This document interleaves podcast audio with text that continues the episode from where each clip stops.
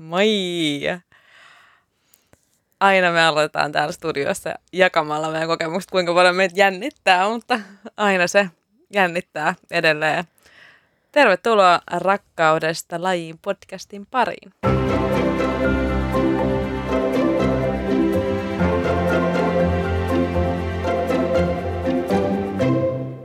Tänään meillä on pitkästä aikaa tilaa enemmän kuin on ollut kolme viimeistä viikkoa. Me ollaan täällä vain kahdestaan Jonnan kanssa.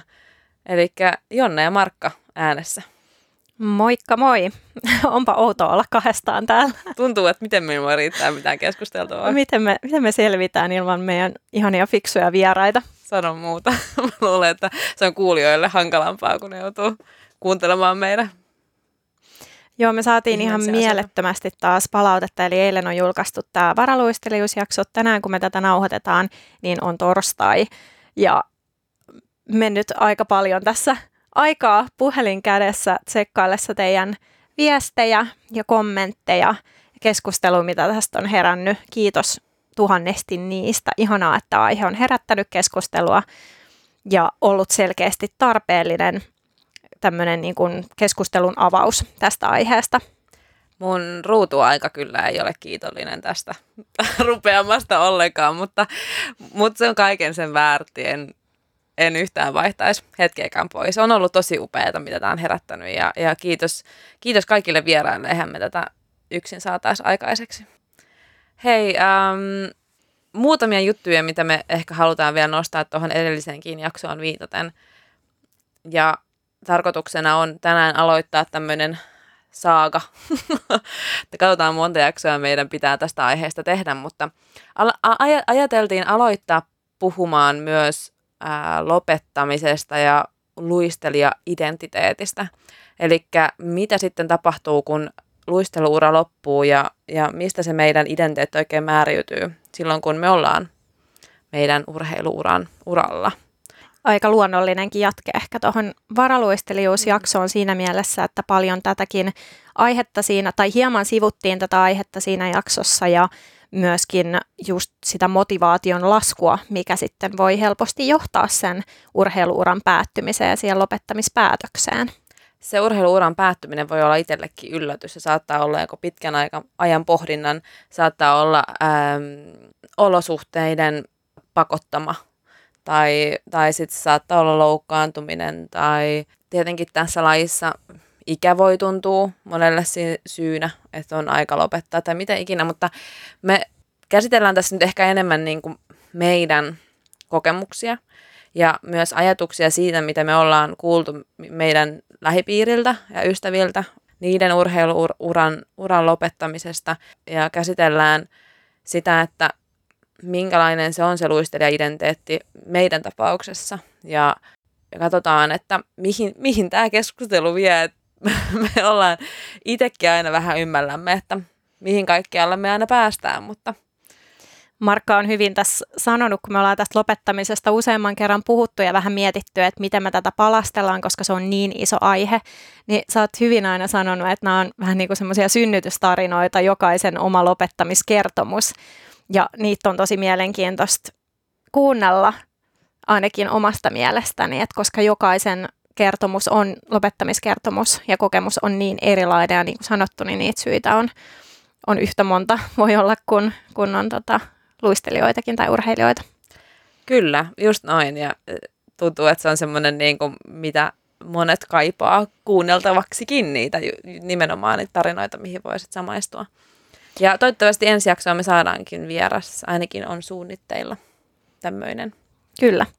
Mutta tota, vähän jos mennään taaksepäin, halusitko jonkun ajatuksen vielä sanoa siihen varaluistelijuuteen liittyen, tai mitä sul siitä oli tullut mieleen? Ähm, no, mulla jäi itselläni jotenkin häiritsee se, että kun mä viimeksi sanoin, että mun oma varaluistelijuuskokemus hartseissa, niin äh, mulla tuli tunteita, joita jotka oli ihan outoja. Mutta sitten kun Laura puhukin siitä, että mikä mekin nostettiin sit aika isoksi aiheeksi, oli se, että, että ei niinkään se kilpailuista pois jääminen, vaan nimenomaan se arki. Arki siellä jäällä, kun sä et pääse kauden aikana ollenkaan välttämättä kuvioon tai ihan harvoja kertoja, niin se on se, mikä harmittaa eniten, niin mä tunnistin siitä itselleni tosi saman, ää, samat tunteet, että se oli nimenomaan ehkä se, että vaikka se oli vaikka kaksi viikkoa, kun mä en ollut kuviossa tai, tai se on se joka toinen kerta, mutta se jotenkin tuntuu, että se oli se vaikein paikka. Että mä en saanutkaan luistella jokaista kokonaista tai mä en saanutkaan niinku siellä treeneissä treenata. Tuntuu niinku ihan eriltä. Ja, ja tämä kerran, tää kerran tämä mun ajatus jo leikattiin pois, kun mä en saanut sitä oikein ulos oikealla tavalla. Thank God for mixing. Tämä on annettu nyt Markalle kotiläksyksi. Vähän, vähän vielä hioa tätä ajatusta tästä konseptista ja, ja sitten kun sä oot siinä vaiheessa, että se on niin kuin valmis timantti, valmis paketti, niin sit sä saat kertoa sen ja sit se laitetaan jaksoon. Oi vitsi, kun kaikki meidän ajatukset vois vaan hioa timantiksi, mutta onneksi on niitä yksittäistapauksia.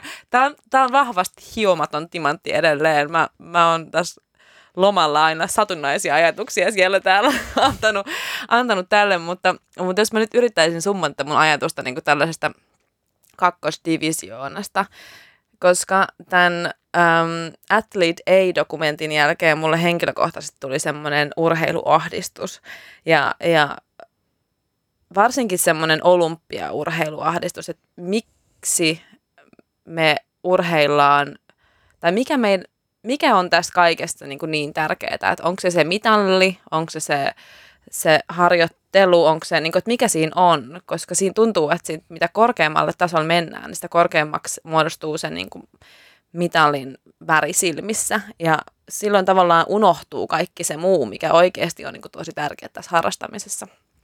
Niin siinä Athlete Aid-dokumentissakin se kauheasti se päähenkilö, ketä haasteltiin ehkä eniten, niin siinä lopussa, on nyt, jos te ette ole katsonut, niin mä nyt vähän juonipaljastuksia tulee tässä, mutta siinä lopussa se oli löytänyt sitten tämmöisen yliopistosarjan, mikä ei tähdännyt olympiaurheiluun, mutta oli tasoltaan tosi kova. Ja sitten se oli löytänyt sen rakkauden takaisin siihen lajiin. Niin mun ajatus tämmöisestä kakkosdivisioonasta olisi jollain tasolla ehkä alempi. No HTKllahan on Finette sen opettajassa esimerkiksi. Mm, et se on kaksi SM Noviisa-sarjan joukkuetta. Just. Niin, että kaikilla sarjoilla olisi tollainen, jotta kaikki pääsis luistelemaan sitä muodostelmaa, mikä on niinku tärkeää, kehittämään niitä omia taitojaan mutta niiden ei tarvis olla siinä ykkösjoukkueessa. Ja se ykkösjoukkue voitaisiin pitää suht pienenä, jotta se varaluistelijuus, vaihtuvuus ei olisi noin äärimmäistä, mitä se ehkä nyt on. Tämä laji nyt on suosittu pääkaupunkiseudulla ja olisi ihana ajatus, että se, ei näin, että, että se jakautuisi enemmän joka puolelle Suomea, mutta, mutta se on tietenkin on vanhemmilla työt täällä ja täällä nyt sattuu olemaan se massa, niin, niin se, että tästä lajista saisi kaikki nauttia, minkä takia tätä harrastaa, niin siihen olisi vaan niin kuin enemmän vaihtoehtoja. Saat se nyt yhtään kiinni?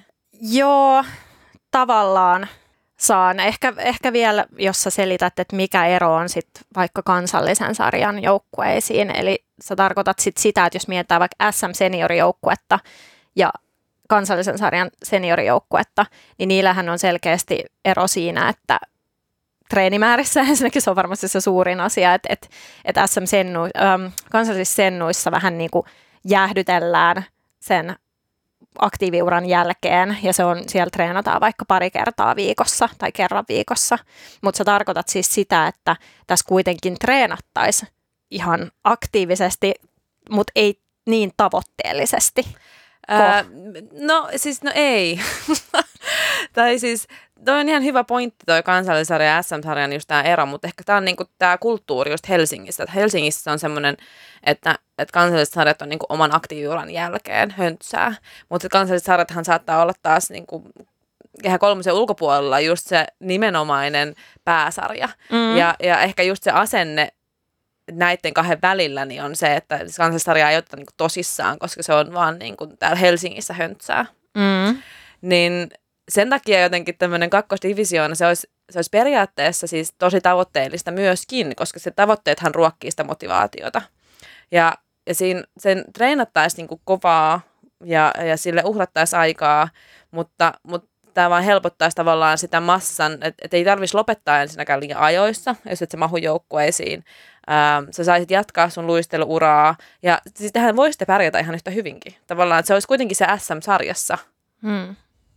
Mä en tiedä, onko tämä niinku edes laillisesti mitenkään mahdollista tai näin, mutta tietenkin sekin voi olla, että jos nostettaisiin kansallisten sarjojen kulttuuria Helsingistä, että se olisikin niin kuin tavoitteellisempaa. Ja se olisikin sit oikeasti semmoinen sarja, missä, missä tosissaan luistellaan, niin kuin, varsinkin ne niin kuin junnut, sennut, niin kuin nämä sarjat.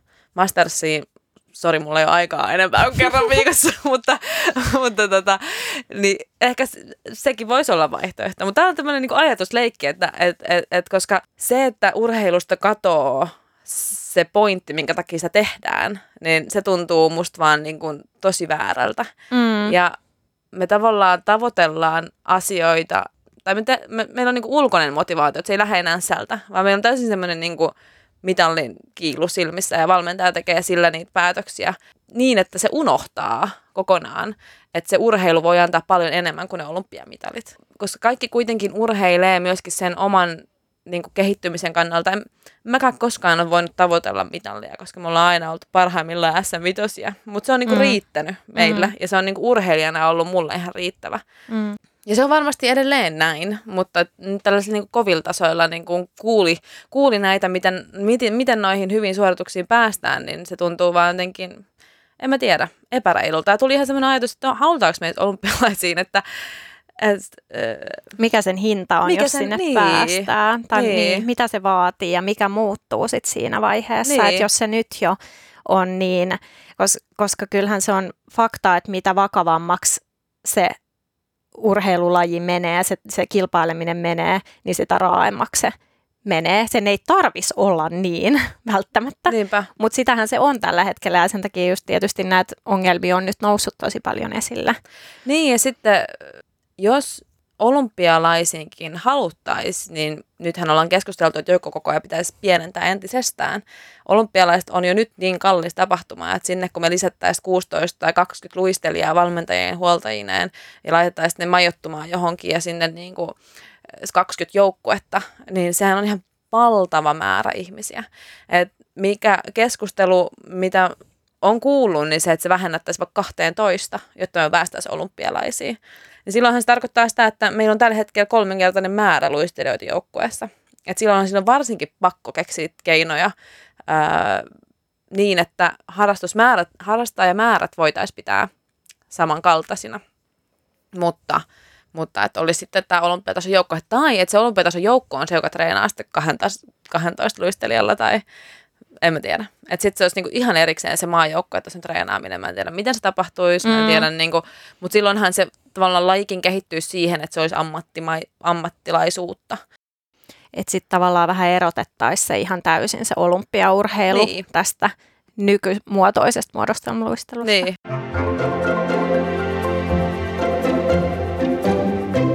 Sitten jos mennään vähän siihen lopettamiseen, tämä on mulle henkilökohtaisesti jotenkin ihan sydämen asia. Mähän on tehnyt siis mun sekä kandin että gradun yliopistossa tästä lopettamisaiheesta.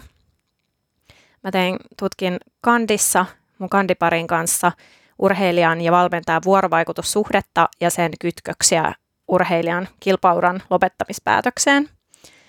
Olipa pitkä lause, mutta... Tämä on opeteltu ulkoa. Uskon. Se, ja sitten sit mä jatkoin vielä gradussa vähän niin kuin vahingossa huomasin yhtäkkiä, että olin päätynyt tähän samaan lopettamisteemaan. Mua kiinnosti brändäys tosi paljon ja päädyin tekemään huippuurheilijan uudelleen brändäys urheiluuran päättymisen jälkeen aiheisen gradun, gradututkielman. Tämä on kiinnostanut mua aina tosi paljon. Mähän on itse henkilökohtaisesti lopettanut aktiiviurani kahdesti SM-tasolla, eli silloin Jenkkivuoden jälkeen. Sitten mä palasin, tein comebackin SM-sarjaan ja lopetin sitten uudestaan siitä neljän vuoden päästä SM-senioritasolla. Niin mulla on, mulla on siitä kaksi kokemusta ja mehän tässä yksi päivä just Markka puhuttiin, että me ei olla varmaan ikinä puhuttu tästä aiheesta keskenämme. Se voi olla, se voi olla. Musta tuntuu, että mä en oikein itsekään koskaan miettinyt. Mm. Tarkoittaako se sitä, että se ei ole sulle ollut mikään iso tai vaikea identiteettikriisin paikka, se lopettaminen? Koska siis sitähän Niin. se, näin nyt vähän pohjustuksena, niin sitähän se monelle on, Mm. että kun sä lopetat kilpaurheilun, johon sä oot käyttänyt tosi paljon aikaa ja mihin sun identiteetti nimenomaan pohjautuu tosi vahvasti, Mm. niin se on tosi ison kriisin paikka. Se on ihan verrattavissa johonkin läheisen menettämiseen näin niin kuin psykologisesta näkökulmasta. Ja se on tosi iso juttu. Ja oikeastaan semmoinen ajatus, että mikä mua jotenkin on ihmetyttänyt tässä varsinkin viime vuosina, kun tätä asiaa on pyöritellyt enemmän just näiden mun tut- tutkimi- tutkielmieni kautta, niin mä oon tajunnut sen, että kuinka vähän siihen valmistaudutaan tai valmistetaan urheilijoita. Että se vaan sitten tapahtuu, kun se tapahtuu. Ja sit sä tiput niinku tosi korkealta ja kovaa monesti. Ei, ei aina, ei se kaikille ole semmoinen kokemus, mutta tosi monelle se on tosi vaikea prosessi päästä siitä lopettamisesta yli ja rakentaa se uusi identiteetti, keksiä jotain muuta siihen tilalle ja syttyä tavallaan jostain asiasta yhtä paljon kuin siitä. Se on ihan totta ja, sit, ja sit, siis kyllä mä va- vahvasti jaan ton kokemuksen siitä, että, että se oma identiteetti on rakentunut paljon nimenomaan siihen niin luisteluun ja kiireeseen ehkä, mikä, mikä silloin oli niin kuin nuoruudessa. Mm, mulle se ei ole ollut niin vahva, vahva kokemus kuitenkaan ilmeisesti, nyt kun tätä niin kuin käy läpi. Ehkä mä en ole koskaan luopunutkaan siitä täysin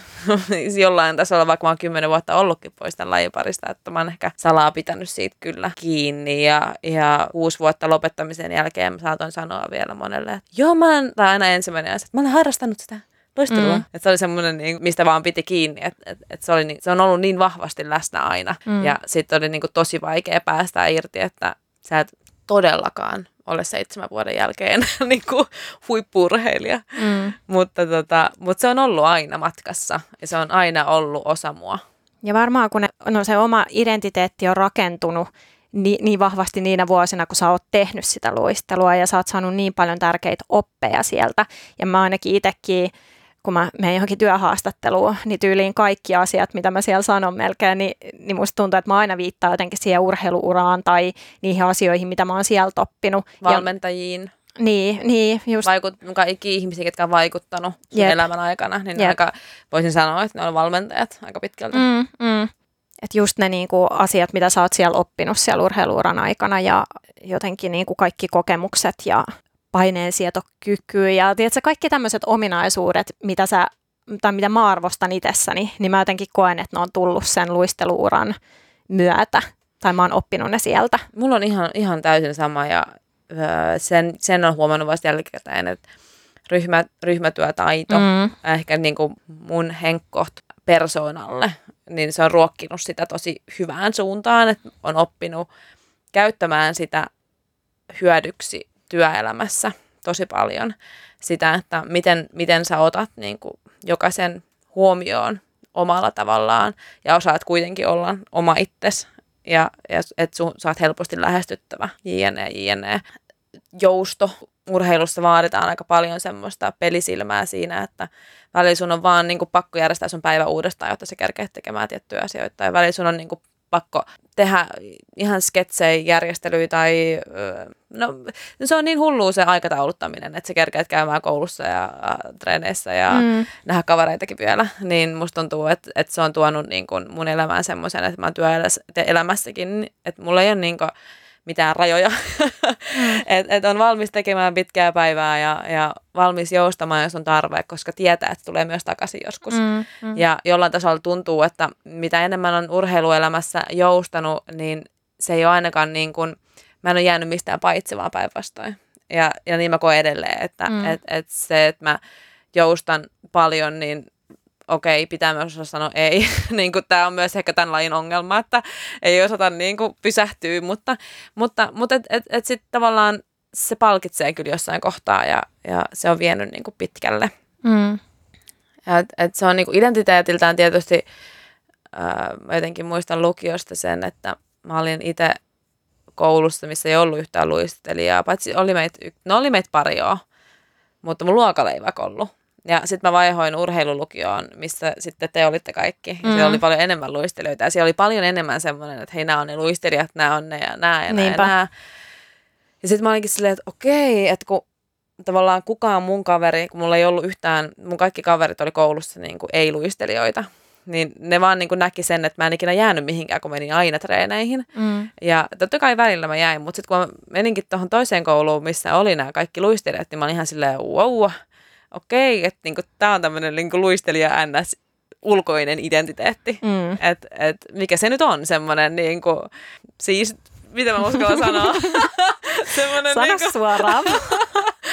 semmoinen niinku, no vähän semmoinen missijääkiekkoilija tyyppinen suhdehan siinä on, että, että mm. useimmiten. Ja mä en mm. ehkä itse henkkohta, mä en ole ikinä kokenut sitä niinku omakseni sitä se, semmoista niinku asemaa. Ja että se, se tuntuu musta silloin jo silleen, että, että okei, että mitenköhän mä niinku tähän sulahdan. Mutta totta kai ää, sitä tavallaan sulahtaa, mutta ehkä se semmoinen tietynlainen luistelijoiden huomioiminen oli mulle ihan uutta. Ja mä olin ihan silleen, että vaat, enhän mä tätä niinku mm. osaa ottaa vastaan ollenkaan. Meillä oli tosiaan aika vahvat roolit sillä tavalla just urheilulukiossa, että tasan tarkkaa ties, että ketkä on ne jääkiekkoilijat, Jep.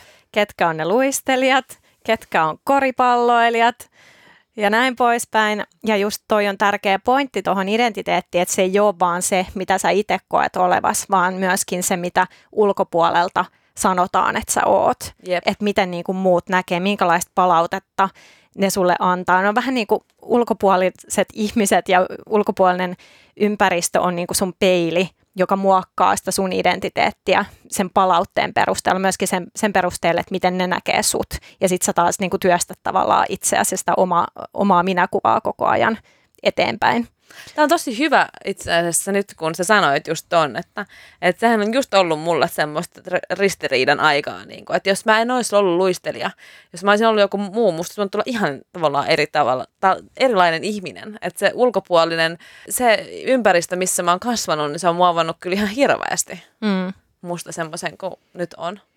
Oi ja sitten just muistaa sen, että kuka oli se oma koko oman nuoruuden idoli, meidän kaikkien idoli, meidän SM Junnu valmentaja, silloinen valmentaja Katariina jota, jota kaikki meidän joukkuelaiset, en voi sanoa ihan kaikki ei välttämättä, mutta ei suurin osa. kaikkeen sulla. Kyllä tiedän, että aika moni rakasti häntä ja jumaloi häntä ja halusi olla kuin hän. Ja siis mehän Herran Jumala, me käveltiin kuin hän ja me puhuttiin kuin hän ja me pukeuduttiin kuin Katariina. kaikki JCn paidat, mitä hän siis oli päällä. aina, joo.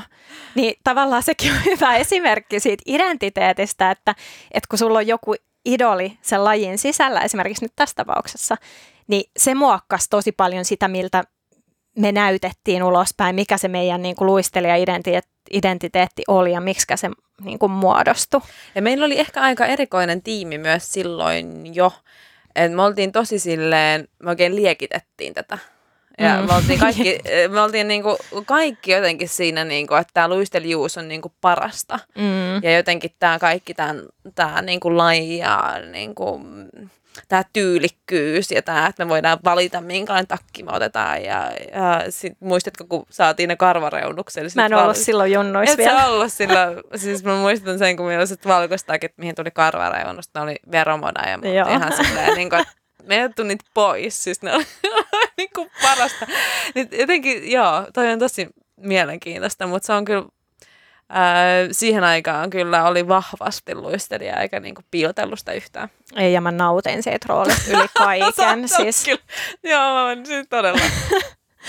ja sen takia ehkä kun se oli niin vahva tunne aina, niin mm. siitä on jotenkin pitänyt kyllä vielä edelleen kiinni, että totta kai se on muotoutunut vähän ja, mm. ja niin kuin meistä on tullut omia persooniamme jokaisesta, mutta jokaisessa meissä on se Katariina ju- niin kuin jumaloitsija vielä jäljellä.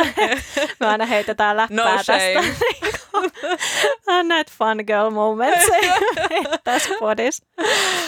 Mutta tota, Mut se on jännä just, miten tota, just tullaan tähän päivään, niin kun tämä luistelijuus syntyi uudestaan pari vuotta sitten, niin kun mä asuin ulkomailla pitkään, niin mä saatoin silloinkin kertoa sitä, että mä oon kuitenkin harrastanut sitä luistelua. Mm. Että se oli kuitenkin edelleen semmoinen niin kuin, uh, crazy thing, niin kuin mitä monet on silleen, että haa, että mikä, niin kuin, ja näin. Niin sitten kun tuli takas Suomeen ja saman tien kun rupesi luistelemaan ja sit mä en ehkä niin kuin enää tavallaan jaa kaikkea sitä luistelu ähm, maailmaan, tai mä en koe sitä mun persoonaksi niin vahvasti mm. niin kuin sitä glitteriä. Ja... Niin, nykyään sä oot hippiä. Se ei, ole niin, se ei, niin. Ollut, se ei ollut mikään juttu silloin, kun ei, me oltiin ei, ei, teinejä. Ei, todella. Niin, niin se, se on ollut niin kuin hauska nykyisissä ystäväpiireissä ehkä. No en tiedä, onko he yhtään sitä miettinyt, ei varmaan, mutta, mutta jotenkin sitä ää, niin kuin olla silleen, että hei, että mä oon luistilena, että mitä? että sä nyt voi, että, että onko sulla semmoinen prinsessapuku ja niin kuin metsä, mitä sä tuolla teet. Ja se tuntuu niin kuin tosi ristiriitaiselta. Mm. Niin, mutta sitten taas just toisaalta se on musta ihmisissä nykyäänkin tosi mielenkiintoista, että, että mitä enemmän niillä on tuollaisia ristiriitaisuuksia, niin sitä mielenkiintoisempahan se toisaalta on. Mutta, mm. mutta se on mm. hauska, joo, nyky, nykyelämässä on kyllä kaukana siitä, mutta edelleen, edelleen kyllä vahvasti siis luistelu mm. vie. Mm. Ja sitten jos mennään takaisin siihen lopettamiseen vielä ja liittyen tuohon identiteettiin vahvasti, muistan, luin tämän juuri, juuri mun gradusta siellä muistinvirkistykseksi, mutta että se on ihan tutkimuksilla todistettu, että mitä vahvempi, vahvempi se sun niin kuin urheilija-identiteetti on ollut sen uran aikana ja mitä, mitä niin kuin vähemmän sä identifioidut johonkin muuhun myös, niin sitä vaikeampaa se lopettaminen on ja se niin kuin uuden identiteetin muodostaminen sen jälkeen. Eli tarkoitat sä, että sun kannattaisi rakentaa uusi tavallaan sen uran jälkeen identiteetti jo vähän ennen kuin sä lopetat? Kyllä. Ja tota, se ja toi on, niin, niin, niin, että tota, mä haastattelin mun graduun yhtä Suomen vaikutusvaltaisimmista urhe- tai merkityksellisimmistä urheiluvaikuttajista.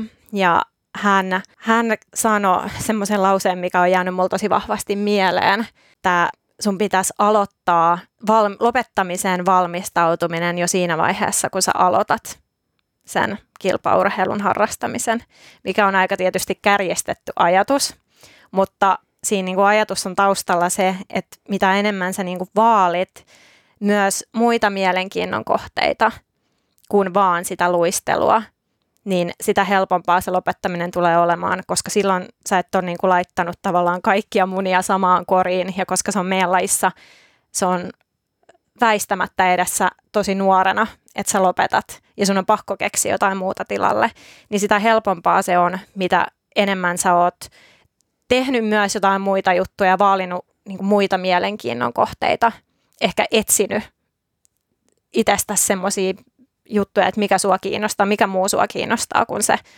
se luistelijuus. Ja se on siinä mielessä, mä ymmärrän sen, että se on niinku vaikeaa siinä mielessä, että, että mäkin niinku halusin olla tosi vahvasti se luistelija. Mä haluan olla mitään muuta. Mä halusin, että mä oon niinku sataprosenttisesti se luistelija. Kaikki näkee mut vaan luistelijana. Jotenkin niinku mä halusin panostaa siihen tosi paljon. Mutta se olisi niin tärkeää, että sitä ei myöskään nähtäisi uhkana tavallaan. Että luistelijat pienestä pitäen, että heillä on myös muita mielenkiinnon kohteita kuin vaan se luistelu. Mm. Toi on tosi hyvä ja onhan noista ammattiurheilijoista usein, tai, tai monetkin tämmöiset urheilijaelämänkerrat, hän käy läpi sen, että kyllähän sitä on ruvettu jo vähän pedaamaan vähän ennen sitä urheilua loppua, että mm. mikä, mikä se ura tämän jälkeen on. Mm. Mä haluaisin väittää sen, että muodostavan luistelussakin tulee jossain kohtaa tulee sellainen ajatus, että enhän mä voi tätä enää jatkaa koska pidemmälle ei enää pääse, vaikka halua olisi. Mm. Että tavallaan pystyisi ja jatkaisi just niin pitkään, kun, kun tuntuu siltä, koska mm. ei antaisi niiden ulkosten, ulkosten, jos se on siis rahallisesti ja yömmäs, yömmäs niin kuin mahdollista, niin ei antaisi sen ulkoisten paineet, että kun pitää, mutta kun pitää käydä, mennä opiskelemaan, niin sitten pitää, pitää lähteä niin kuin suorittaa tätä elämää. Että ei antaisi sen vaikuttaa siihen, koska sitä kerkee kyllä. Mm. Et sitä pidemmälle mun mielestä voi luistella, kun se on vaan mahdollista samalla kun rakentaa sitä tavallaan identiteettiä sen luisteluuran jälkeen. Tietenkin tämä on laji myöskin siinä, että tarvitaan jääaikaa, mikä on rajallista ja tarvitaan valmentajuutta, mikä on rajallista ja tarvitaan niin, kuin niin monia ulkopuolisia, ulko, ulkoisia asioita, että se ei ole kaikki niin kuin sun varassa ja tarvitaan 24 urheilijaa tai 20 urheilijaa versus, että saisit yksilöurheilija ja riittää, että sulle järjestetään ne tilat. Niin se mm. ei ole niin helppoa, että, että, että siitä harrastamista tehtäisiin helppoa, että tämähän on aika silleen aikaa vievää. Mm. treenaamista. Mm. Että kaikki illat ja että se rajoittaa työn tekemistä tosi paljon, se rajoittaa opintoja tosi paljon. Että se, että se on niin kuin vaikea yhdistää sen normaalia elämää. Mutta ehkä niin tällaisessa utopiassa taas, missä mulla on se kakkosdivisioona joukkuekin, niin, tota, niin, niin siellä pystyttäisiin tavallaan ää, tekemään tästä urheilustakin helppoa niin pitkälle, kun se, se on tässä laissa mahdollista. Pointtina nimenomaan just se, että otettaisiin vahvasti läsnä, otettaisiin vahvasti semmoinen opinto-ohjaus tähän urheiluuraankin ja, ja alettaisiin tuomaan tähän sitä ammattivaisuutta siinä, että osattaisiin ajatella beyond Joo, ja silloin just tässä junnuissahan meille aina toitotettiin sitä, että luistelu on ykkönen ja koulu on kakkonen. Ja siis mä olin, niin kuin, mä olin siitäkin niin ylpeä, koska se oli se meidän Jumalatar-valmentaja, joka näin sanoi, niin mä olin silleen, että halleluja, niin kuin, kiitos, että annoit mulle tämän ajatuksen, että tämä on mun niin kuin elämän filosofia. Mm. Tiedätkö, se tuli niin kuin semmoiselta taholta, jota arvostin maailman eniten ja jota mm. katsoin niin paljon ylöspäin, että sitten tietenkään, että sä niin kuin teininä, sä oot vaan niin kuin ylpeä siitä, että mm. mä oon tää luistelija, mm. tämä on tämä ykkönen, että mm koululle ei ole mitään väliä. Totta kai koululla on Herran Jumala väliä, että sä, voit, mm. sä lopetat joku kaksikymppisenä vaikka, tai vähän yli kaksikymppisenä luistelun, mm. niin mitä sitten?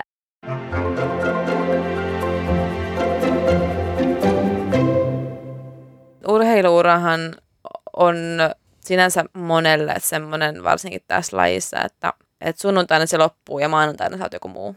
Mm. Että se loppuu siinä yhdessä yössä, siinä ei ole mitään sellaista, että maanantaina aloittaa jo uuden joukkueen kanssa treenaamisen. Mm. Ja sitten sä et olekaan enää mitään. Niin. Että se just, että miten, mitä apuja siihen tarvitaan, mi, miten sitä voisi niin kuin pehmentää sitä laskua siihen uudelle identiteetille tai uudelle uralle, mikä sen luistelun jälkeen tulee. Mä toivon, että jokainen voisi lopettaa silloin, kun se on itselle optimaalisinta ja sitä motivaatiota ei ole enää samalla tavalla, eli se tuntuu niin kuin kivalta laittaa se oma aika niin kuin johonkin muuhun. Mm. Et itellä mulla meni niin, että, että mä valmensin kaksi vuotta – joka oli ihana semmoinen smooth sailing sen jälkeen, että sait olla silti tiiviisti niin kuin luistelija ja viedä niitä niin kuin omia oppeja eteenpäin. Ja sitten pääsikin opiskelemaan ja muutti uudelle paikkakunnalle, niin se tuntui tosi eksoottiselta ja se kaikki elämä, mitä ei ollut ollut ennen.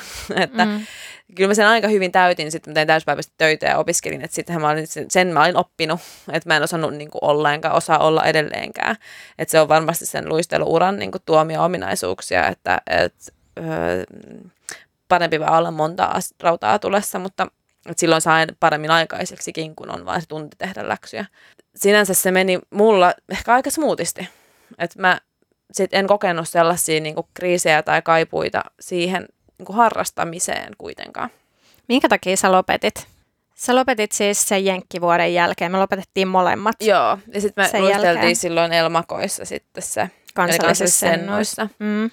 Se vuosi. Äh, mä lopetin varmaan semmoinen yhteiskunnallinen paine, aika move on. Et SM-junnuja ei ollut seuraava kauden Lahdessa ollenkaan. Mm.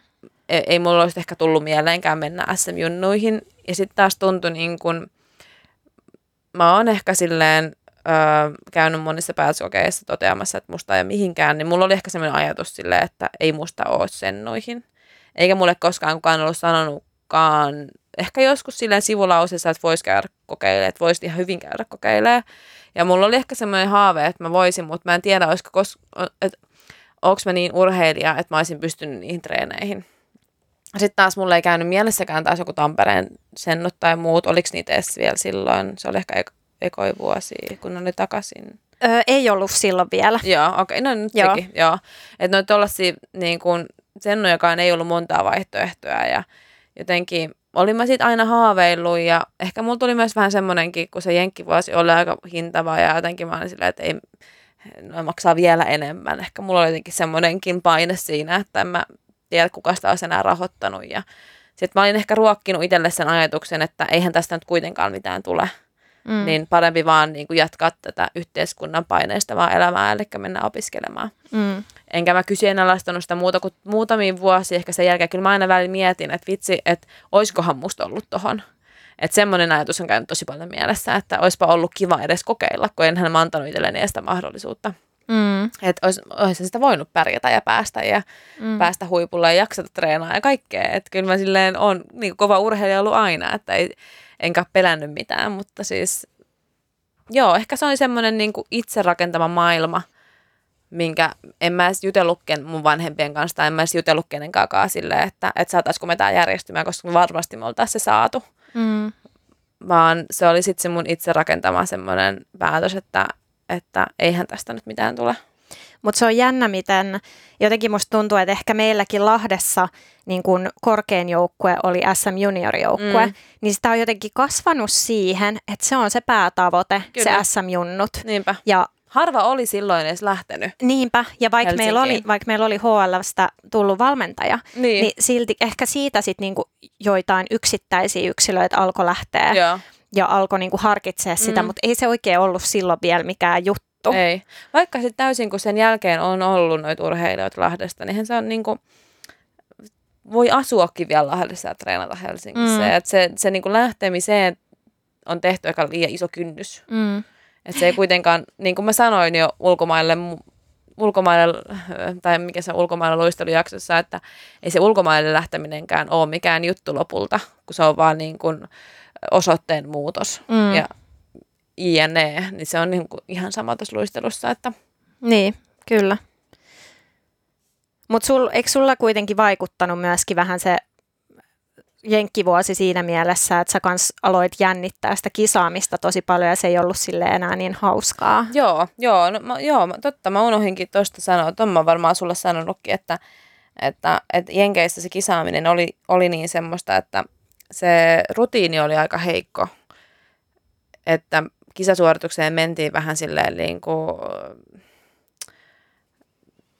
katsotaan nyt, mitä tästä tulee. Ja, ja sitten sit suoriuduttiin niin kuin jotenkin, että sitten ei oikein ikinä ollut sellaista varmuutta, että nyt me mennään näyttää se meidän perusarkirutiini. Niin se rupesi jännittää niin paljon, että mulla, rupesi, niin kuin, mulla oli niin kuin huono olo aina ennen ja, ja siihen, siihen tuli sitten semmoisia henkisiäkin semmoisia lukkoja jotenkin, että että et mä en päässyt sitten enää yli ja sitten mä rupesin niinku inhoamaan sitä kisaamista. Että sitten selkeästi se, että kun me luisteltiin kansallissennoissa, niin se, se, se kisaaminen ei ollut mulle enää se juttu, vaan se oli nimenomaan se treenaaminen. Että nehän oli kaikki vanhoja kavereita, ketä siellä oli ja se oli niinku tosi hauskaa. Ää, ja sitten kun se oli höntsä sarja sinänsä, no just, no joo, no on se, no oli silloin ja on edelleen, mutta siis Kyllä kansalliset sennut on höntsäsarja. Niin, on se, joo. Niin tota, se sitten tippui tietysti tietynlaiset paineet niin kuin pois, mutta joo, mä en, mä en ollenkaan nauttinut siitä kisaamisesta. Niin ehkä se myös ruokki sitä mun päätöstä, että tämä ei ole niin kuin mua varten enää tämä laji. Tai siis se, että mä jatkaisin tätä, koska mitä sitten kun mä menen kotikisoihin MMiin ja kaikki katsoo. Ja, ja et jotenkin ehkä semmoinenkin ajatus tuli, että mä en niin kuin selviä semmoisista paineista, mitä sä et ehkä ajatellut ollenkaan sen uran aikana niin kuin mm. ennen sitä. Mm. Mulla on tosi samanlainen kokemus siitä ja, ja jotenkin itse asiassa nyt muistin, että mä kaivoin mun jenkkitavaroita ja löysin tämmöisen vähän niin kuin päiväkirja tekstin. Wow mistä mä alleviivasin asioita, joita mä haluaisin nyt lukea ääneen. Siis hikari. Podcast hikari. No kun mä löysin tämän ja musta tässä jotenkin oli, tai tämän, tämän kautta mä muistin asioita tosi paljon enemmän, että hei noin mä oikeasti jo tuossa vaiheessa tunsin. Että kyllä ne aika hyvin tässä, mitä 12 vuodessa on jotenkin ne muistot silleen hälvenneet, että vaikka mä kyllä muistan, että se oli tosi vaikeaa jotenkin omalle identiteetille se vuosi monella tapaa, koska no niin kuin sanottu, niin mulle se kieli oli tosi iso ongelma mm. sillä tavalla, että, että se muutti mun niin kuin persoonaa tosi paljon mm. siellä Jenkeissä. Ja sitten kun mulla tuli vielä se No, mä luen tän ensin. Niin. Lue, lue ensin. Tuo on tosi hyvä, koska siis mä en oikeasti muista varmaan siitä vuodesta niin kuin mitään. Hyvä. Uh, joo, eli tämä on vähän niin kuin tämmöinen päiväkirja merkintä tai oikeasti sähköposti, mikä on lähetetty Äh, juttelin Eerinin kanssa tänään, eli Eerin, meidän silloinen valmentaja. Sanoin, että muista tuntuu, että mulla on luistelussa joku takauma ja että mä en ole ollenkaan omalla tasollani nyt ja että mä oon luistellut tosi huonosti. Yritin tosissaan, mutta en pystynyt sanomaan noita juttuja ilman kyyneliä ja ehkä toisaalta se oli hyvä juttu, koska en olisi osannut niin hyvin selittää, mitä luistelu mulle merkitsee ja miksi tämä on niin iso juttu. Erin sanoi, että se mielestä mä oon luistellut hyvin eikä ole pannut merkille mitenkään, että olisin koko ajan virheitä tekemässä. Ja jotkut valmentajat ja vanhemmat oli sanonut musta Erinille, että mun luistelu näyttää tosi kauniilta ja että mulla on upea suomalainen luistelutyyli. Kuitenkin Eerin ymmärsi, että musta ei tunnu hyvältä luistella ja se puhui tosi hyvin. Arveli, että sillä olisi jotain tekemistä tämän kaiken erilaisuuden kanssa ja kotiikävän ja kulttuurishokin. Uskon, että se on ihan totta. Aluksi kun tulin tänne, luistelu sujui tosi hyvin, kun en ollut vielä kokenut mitään stressaavaa ja erilaista. Ja just se, että me treenataan joukkojen kanssa vain kolmesti viikossa, joten jokaisen treenin on pakko olla tosi nopeatempoinen ja tehokas. Enkä ehkä osaa sisäistää kaikkea niin nopeasti, kun on tottunut vähän toisenlaisen harjoitteluun. Ja kun tähän on päästy, niin joka kerta treeneissä tulee se sama olla, että en halua olla siellä. Multa puuttuu itseluottamusta. Ja sitten tässä on välissä jotain muuta, höpöhöpöä. Jatkuu. Tiedätkö, heti kun puhuin Eerinin kanssa, niin toi luistelu tuntuu taas tärkeältä täällä. Just siltä, mitä mä haluan tehdä ja mitä rakastan. Mulla on ihan tahtomattani tullut sellaisia olotiloja monta kertaa, että olen ajatellut itsekseni, että, en enää, että enää tämä vuosi ja sitten se on ohi. Ihanaa ei tarvi enää luistella. Ihan hullua kelaa. Nyt voit kuvitella, miten pahalta musta tuntuu. Voi alkaa itkettä. Mulla, mulla tulee kylmiä väreitä.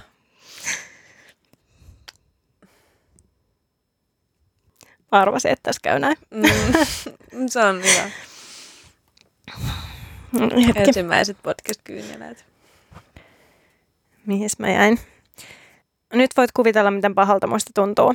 Ja just se, että tämä luistelu on niin iso juttu täällä mulle. Se maksaa ihan mielettömästi ja vie tosi paljon aikaa. Mutta nyt se taas on sen arvoista. Tai nyt on taas toivoa ja odotan vaan, että se taitotasotesti on ohi, että saan tämän stressin pois ja voin vaan keskittyä luistelemaan. Taas Mm. pikku keräily tähän väliin. Mutta toi kiteyttää tosi hyvin sen, että, että miten iso kriisi se on, kun joutuu luopumaan jostain itselle tosi tärkeästä. Niin, ja mulle ehkä jotenkin niin kuin se, kun Late viime jaksossa puhui just siitä omasta kokemuksestaan varaluistelijuudesta siinä mielessä, että hän, ei niin, hän koki, että se oli epäreilu, koska hän oli, koki olevansa tosi taitava ja niin kuin tekevänsä hyvää, tosi hyvää duunia. Mutta mulla niin kuin se ero oli tavallaan siinä, että, että se vaikutti niin kuin mun pään sisään niin paljon. Mm. Se, Että sä et enää pystynyt että mä en niin kuin, niin, ja ehkä se, että kun mä olin niin kuin tosi hyvä Mm. Lahdesta lähtiessä ja mulla oli sellainen, mulla oli tosi itsevarma, tai mä olin tosi itsevarma. Mm. Ja se mun identiteetti, luistelija-identiteetti oli tosi niin kuin, perustu siihen itsevarmuuteen ja siihen, niin kuin mä äskenkin sanoin, että mä rakastin olla se luistelija, mä rakastin olla se hyvä luistelija. Mm. Jotenkin mulla oli niin hyvä olo Mm. sen luistelija-identiteetin kanssa. Että sitten kun se siellä Jenkeissä tavallaan otettiin, otettiin pois, ei sitä kukaan ottanut mm, pois, mutta, mm. mutta se niinku lähti, Haastettiin. lähti se niinku pohja siltä, että et, et mä en niinku kokenut osaavani enää yhtäkkiä luistella. Mm. Mä koin, että mä olin jotenkin tosi huono. Niin sit se oli ehkä se niinku iso juttu. Mm.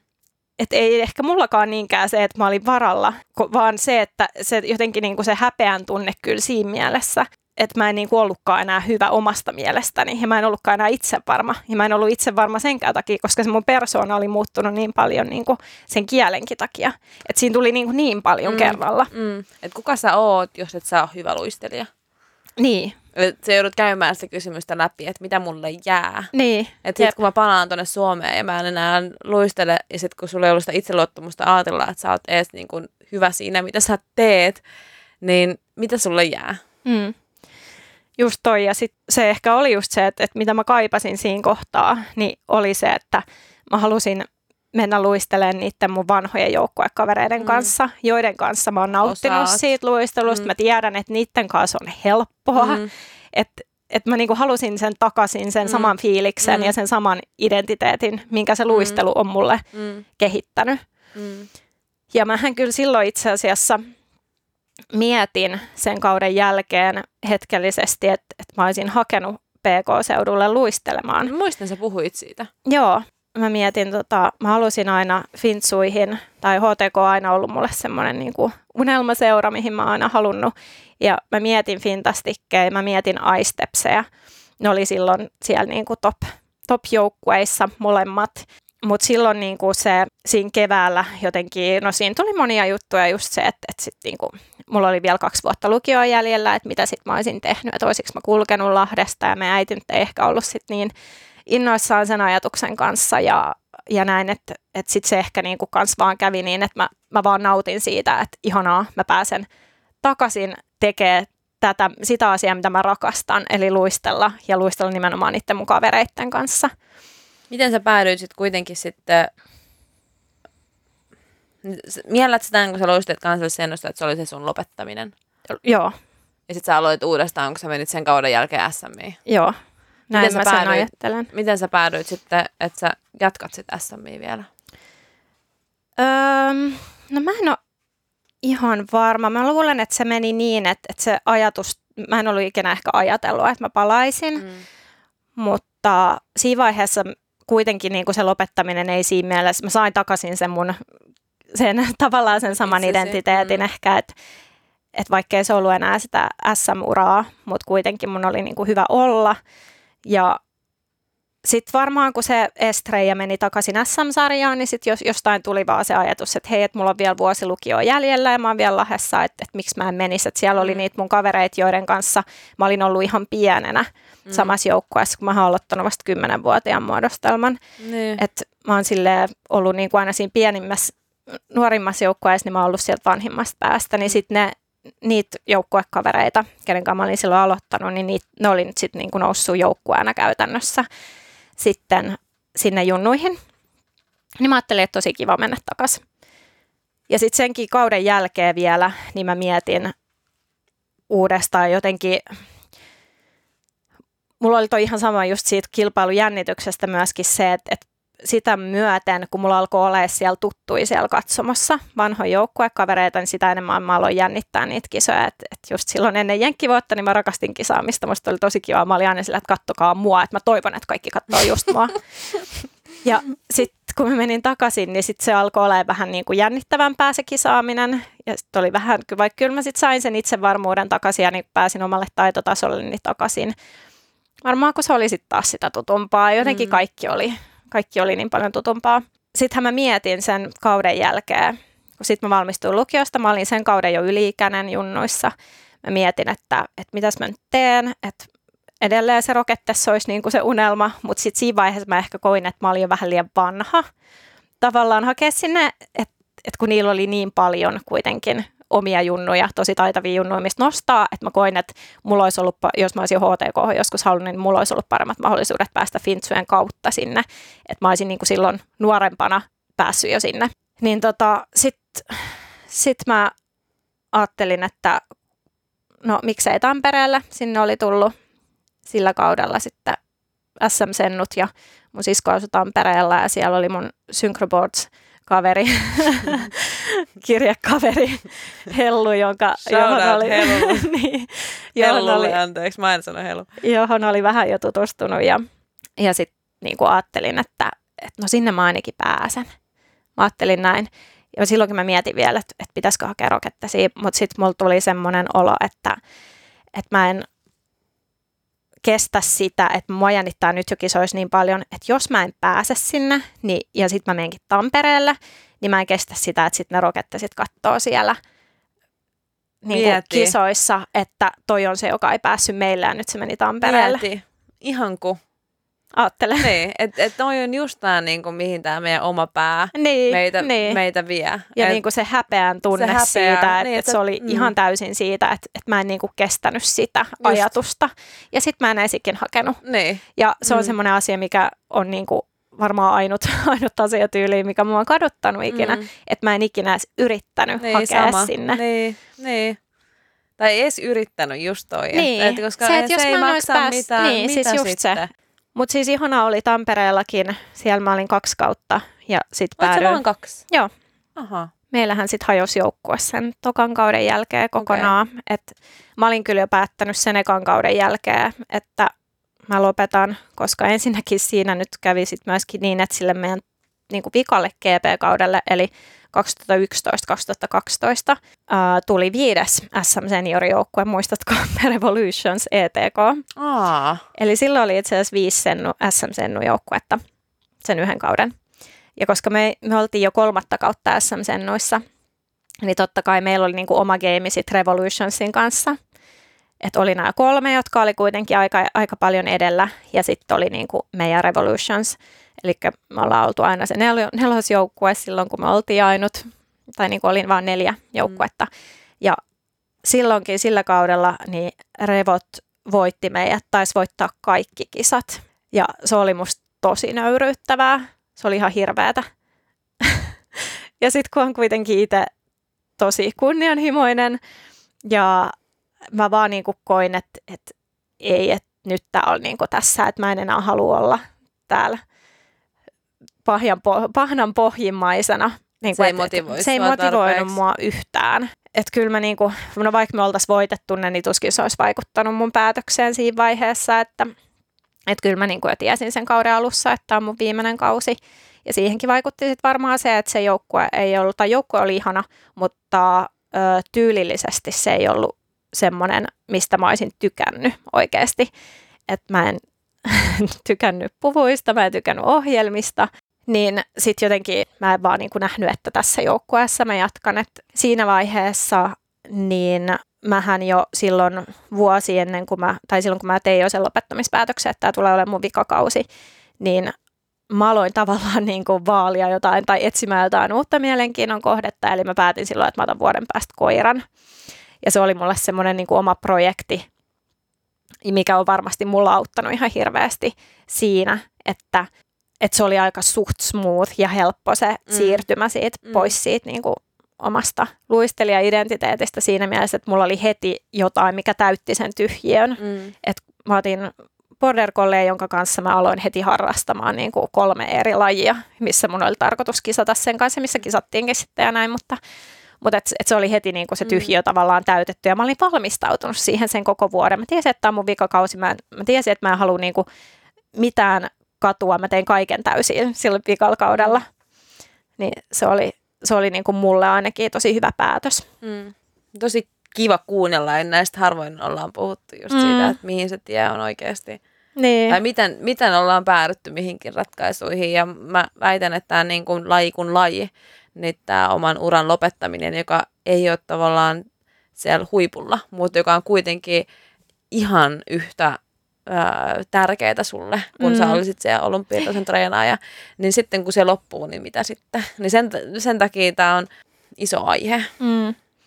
Ja just toi, mikä on mun mielestä vaan niin pöyristyttävää on just se, että, että sitten se vaan niin kuin loppuu, niin kuin sanoit, että sunnuntaina saat vielä luistelija, maanantaina sä et enää olekaan. Että se niin kuin tapahtuu jotenkin yhdessä yössä. Mä en tiedä, onko viime aikoina tapahtunut minkäänlaista kulttuurimuutosta tässä, mutta se olisi niin tärkeää, että niille luistelijoille alettaisiin vähän niin kuin opettaa sitä ja niitä niin kuin valmistamaan siihen lopettamiseen. Niin ei ehkä niinkään sitten, kun se loppuu, niin sitten, vaan nimenomaan niin, vähän, niin kuin, ennen. vähän ennen. Niin. Mietittäisiin totta kai, se on, halutaan pitää viimeiseen asti joukkueen laisilta tieto pois, että kuka on lopettamassa ja muuta, ettei se vaan vaikuttaisi. Joukkueen laissa se usein vaikuttaa, että hei, jos sä lopetat, niin mäkin. Mm. Niin meillä on ainakin ollut tapana, että kukaan ei saa puhua keskenään ja, ja sitten vasta kun on viimeiset kisat ohi, niin sitten vasta niin Joo, avataan niin tämä salainen totta, arkku. Että se ei ole koskaan semmoinen aihe, mistä puhutaan silleen etukäteen.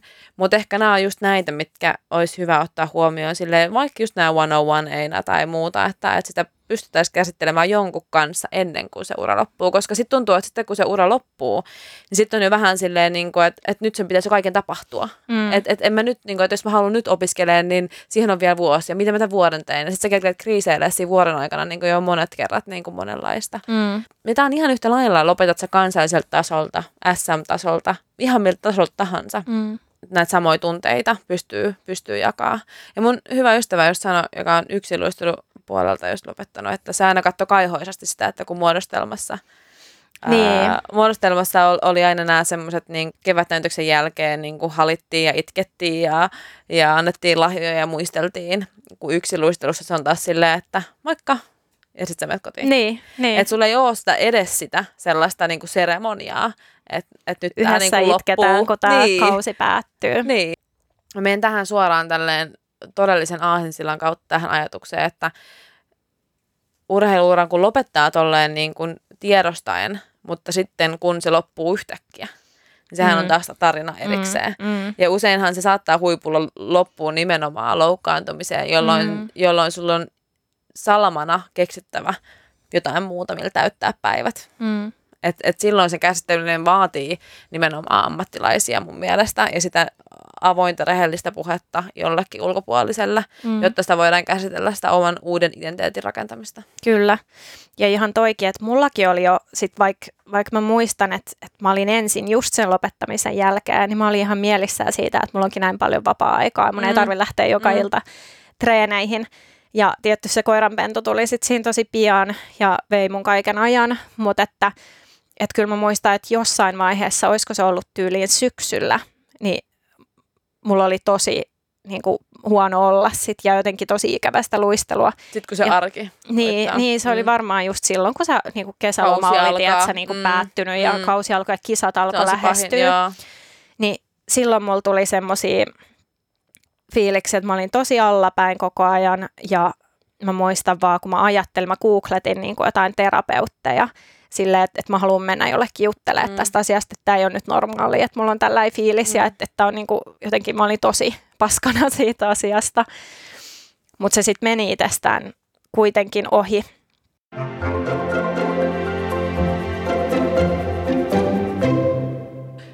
se on vähän kuin mikä tahansa mm, iso elämänmuutos. Et välillä, kun sä teet elämän tai päätöksen, mihin suuntaan sä lähdet, niin sun on itse väkipakolla ajateltava, että se on se oikea ja pysyttävä siinä. Koska jos sä rupeat miettimään, että mitä jos, mitä jos, mitä jos, mitä jos, niin silloin sä rupeat elämään vaan sitä mitä jos elämää. Etkä Mm. sä osaa suunnata edes katsetta siihen, että tämä on se suunta, minkä mä oon valinnut, piste. Niinpä. Et kyllä se on joskus, jos se syvällä sisältä intuitio sulle sanoo, että on, tää, this is it, niin sitä pitää kaikkien kyllä ehdottomasti kunnioittaa. Mm. Et tavallaan, että mikä se taho sitten olisi, että olisiko se niinku seura, joka semmoista järjestää tai jo- jollain tavalla, että et sitä ei niinku jätettäisi kuitenkaan yksin sitä Mm. luistelijaa, joka, joka lopettaa, niinku heitettäisiin ihan oman onnen nojaan.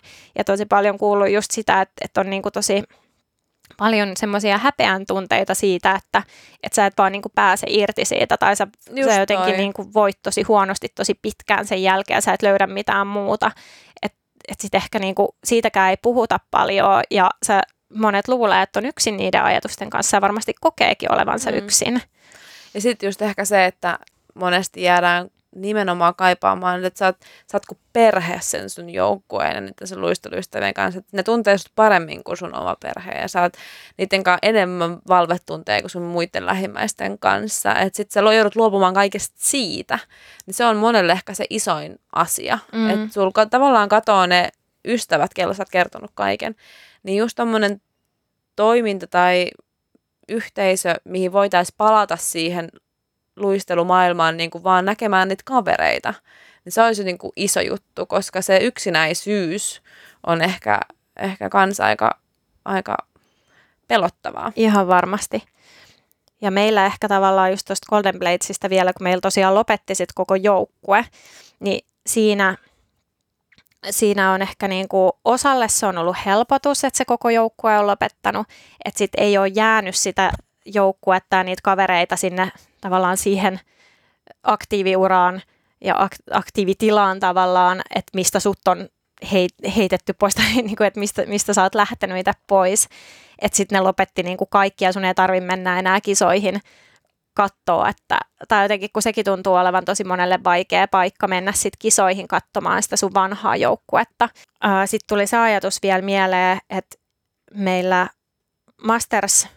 Masters-sarjassa meidän nykyinen joukkue on, me ollaan niin tiivis porukka ja niin kuin meistä on tullut kavereet keskenään, että sitten meillä on myös ollut noit, jotka on pari, jotka on lopettanut, niin on kokenut tosi vaikeaksi myöskin sen, että on ihan niin kuin WhatsApp-ryhmästä joutunut poistumaan, että sä oot niin kuin kirjaimellisesti, su, sä oot menettänyt tavallaan sen ison kaveriporukan ja semmoisen yhteisön, mihin sä oot kuulunut, jonka kanssa se, sä oot ollut niin kuin päivittäin tekemisissä. Mm. Toikin on niin kuin tosi, tosi valitettavaa, että, että eihän sinne voi niin kuin jäädä tavallaan sen Niin ei sit, voi, ei sit voi jäädä sen kauden jälkeenkään, siis ulkopuoliset. sinne Ja ehkä se on. Niin, konkretisoitunut meille vaan niin kuin nyt tälle aikuisiellä. niin. Että minkälaista se on niin kuin nuorempana. Et, Mm. et, et, et, että se on nyt jopa vielä edelleen, vaikka sulla on jo ne omat piirit ja omat kaikki, niin se on edelleen Niin. tuntuu niin kuin vaikealta luopua jostain, koska luopuminen on äh, ehkä vaikeinta, mitä ihmismielikin joutuu käsittelemään, varsinkin jos se on vähän silleen Kyllä. ei niin omatahtoista. Niin, Että sä pystyt tavallaan näkemään sen elämän, sen kaiken hyvän koetun ulkopuolella. Mm. Just se, että se ei ole pelkästään se luistelu itsessään, se sun, sun niin kuin asia, missä sä oot hyvä ja mihin sä haluat panostaa, vaan joukkueurheilussa se on myös se niin kuin joukkue siitä ympäriltä ja ne kaverit, jotka sitten... Nostaa sen Jää, koko urheilusuorituksen ja sen kaiken. Niin kuin. Niin, ja josta sä joudut rakastaa. lopettaessa niin kuin tietyllä tapaa tai jollain tapaa luopumaan. Että kyllähän sä nyt voit olla niihin yhteyksissä, mutta ei se ole kuitenkaan enää sama asia. Et, Sehän se on just ehkä mitä, mitä huomasi silloin, että kun se on ihan ajatus, että sä kävelet koppiin ja sä voit huutaa kelle vaan mitä vaan. Ja, niin, niin. ja sit, sitä tunnetta mä kaipasin niin kuin aina, että, Mm. että aina kun mä menin niin kuin Eliksian pukukoppiin, niin niin. teki mieli niin kuin ottaa silleen, moikata kaikkia Niin. ja olla silleen, että hei, että yhdessähän me tässä ollaan. Niinpä. Et, et, se, se kulttuuri, kun sinänsä, totta kai maailma on muuttunut Suomessakin paljon ja en halua sanoa, että täällä Suomessa me emme small talkia Mm. mm. harrasta, mutta sitä on, näkyy paljon enemmän nykyään, mutta se on meidän kulttuurissakin, että me ei tulla toisen tontille, niin, Mm. niin se jotenkin, sitä semmoista järjetöntä ryhmädynamiikkaa ei tule oikein missään, niin sitä mä oon kyllä sit rakentanut aina työyhteisöistä ja muista, mutta sit, et, et, et se, on, se on tosi iso juttu, mitä kaipas silloin aluksi. Mm. Mutta joo, saatiinhan me tästä ihan jonkinlainen keskustelu aikaiseksi ja Musta tuntuu, että tämä oli tosi sekava jakso, mutta katsotaan, katsotaan, kun miten kuuntelee jälkikäteen, että Niin. saadaanko tästä jotenkin suht selkeä kokonaisuus, mistä joku saa ehkä jonkun ajatuksen poikasen Mm. irti. Niin Pidetään tätä tämmöisenä välijaksona ja sulatellaan kaikkea kuulemaamme ja juttelemaamme. Ja, ja tämä on hyvä alustus meidän, meidän seura- seuraavalle jaksolle, ja, mm, joka taitaakin olla jo jakso numero seitsemän. No joo, ei katsota vielä ää, sen enempää tulevaisuuteen, mutta että jossain kohtaa jonkinlainen loma varmasti meilläkin edessä. Kyllä. Jees, mutta hei, kiitos tästä jutustelutuokiosta ja palaamme sitten taas uusien jaksojen, uusien aiheiden parissa. Jatketaan ihanaa keskustelua siellä Instan puolella jälleen. Jees. Kiitti, moi! Kiitos, moikka! Rakkaudesta lajiin.